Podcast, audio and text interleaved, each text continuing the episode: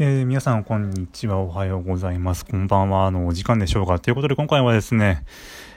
えー、今年初めて愛書タについて語りたいと思います。ということでね、あの、ま、今年ね、あの、初めて語るんで、ちょっとまた愛書タについて、えっ、ー、と、説明したいと思います。愛書タとは、えっと、芸能事務所のステラリウムっっていうところがあるんですけど、ステラリウムの養成所のステラリウムシュシュの先発メンバーで構成される、エトエルっていうグループがあるんですね。そのエトエルのお話です、主にね。で、グループが約3ついまして、声変わり前の10歳から15歳のグループのエトエルと、そのエトエルのライバルであるルシフェル、そしてエトエルの卒業メンバーの2人で構成されているアルビレオっっていうのがですね。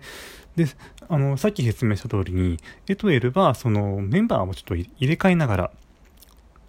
やってて結構もう本当伝統のあるグループになってるんですよ。で、もその声変わりや、その、年齢になったら卒業するっていうことでずっとやってきたんですけど、そこに、ルシフェルっていうのが、ライバルユニットが出てきまして、で、そのルシフェルっていうのは、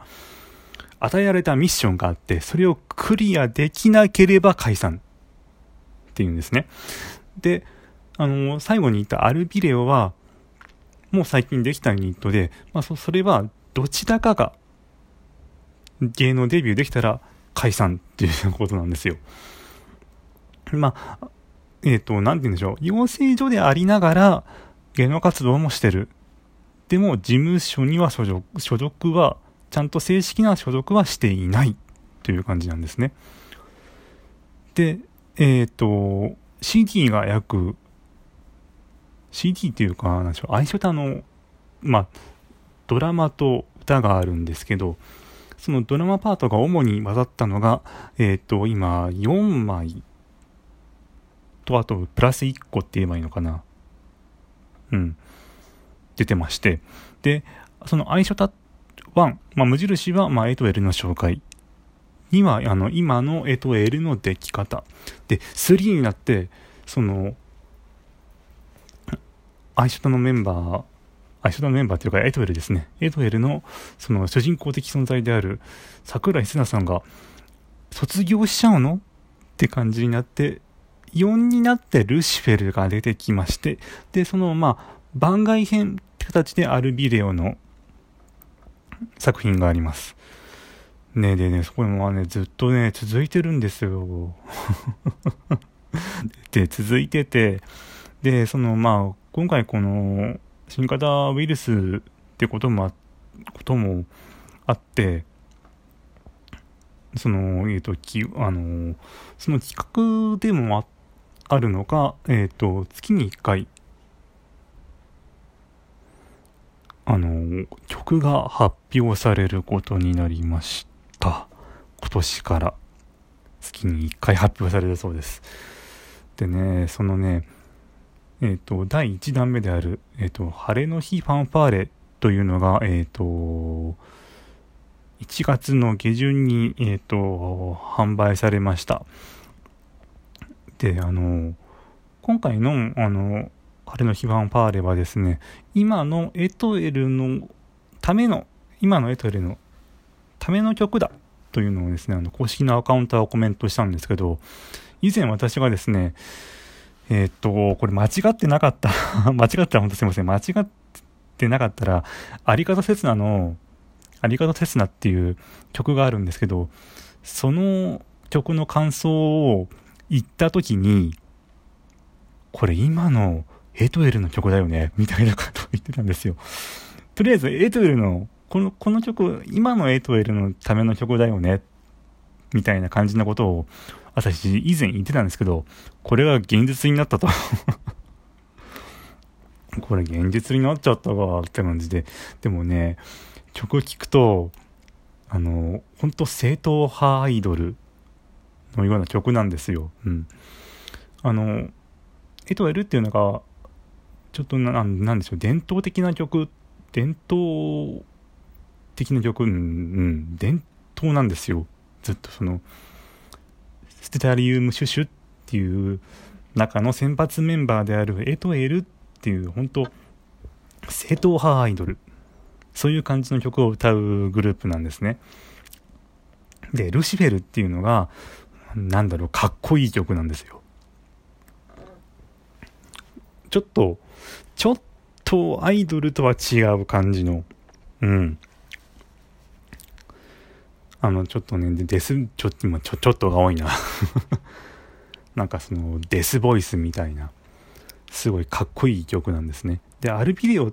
ていうのがあの大人び大人な感じの曲かな。まあアルビデオとそのルシフェルっていうのは今のところ1曲しかないんで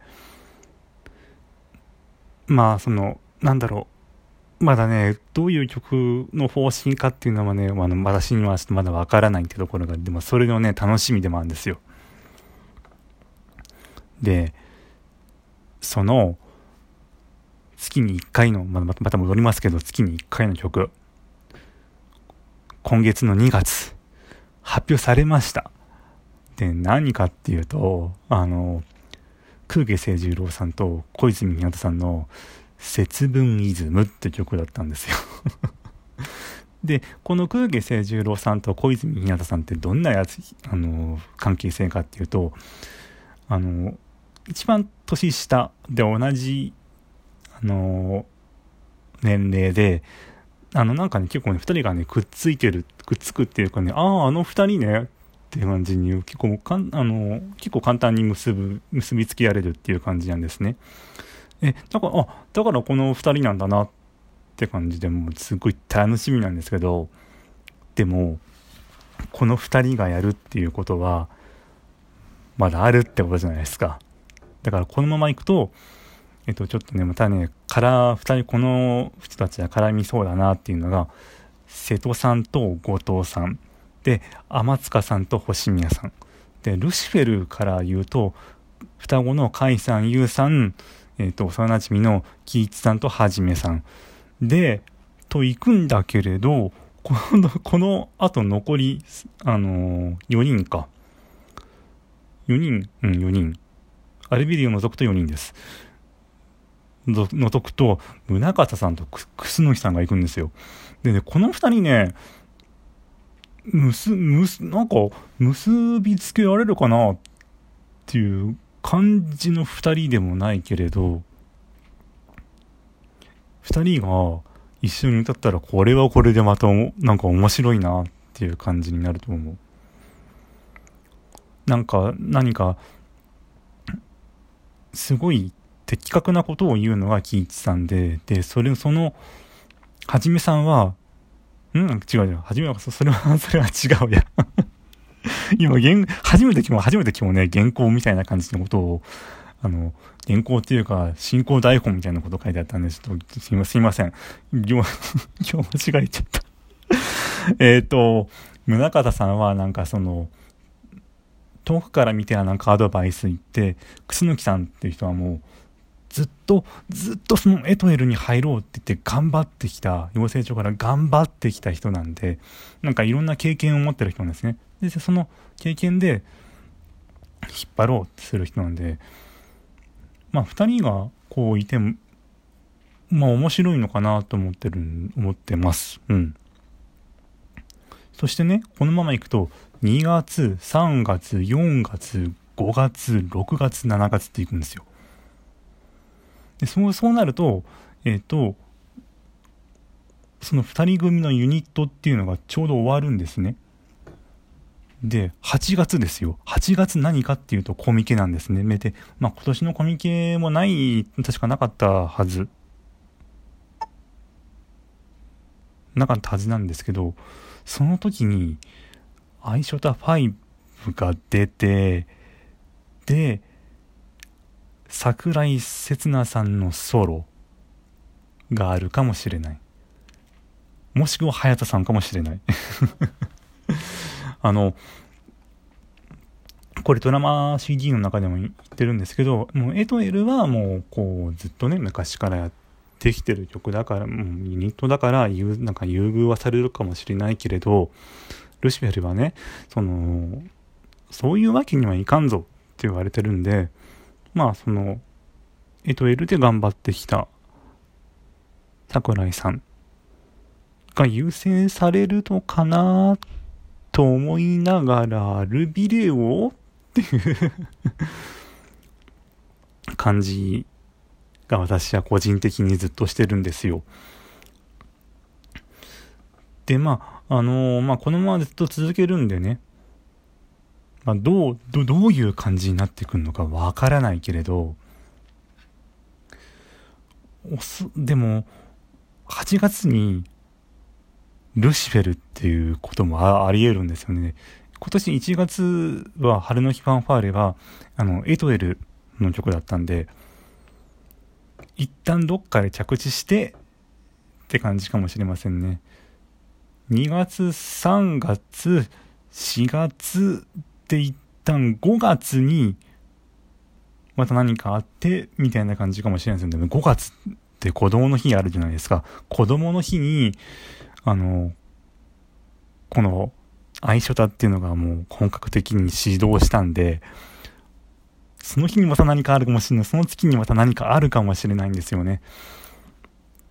それを考えると、ちょっと楽しみです。ということでね、えっと、また2月過ぎて、ちょっとまた3月になるかもしれないんですけれど、また愛書タについて、えっと、語るかもしれません。でもまだ、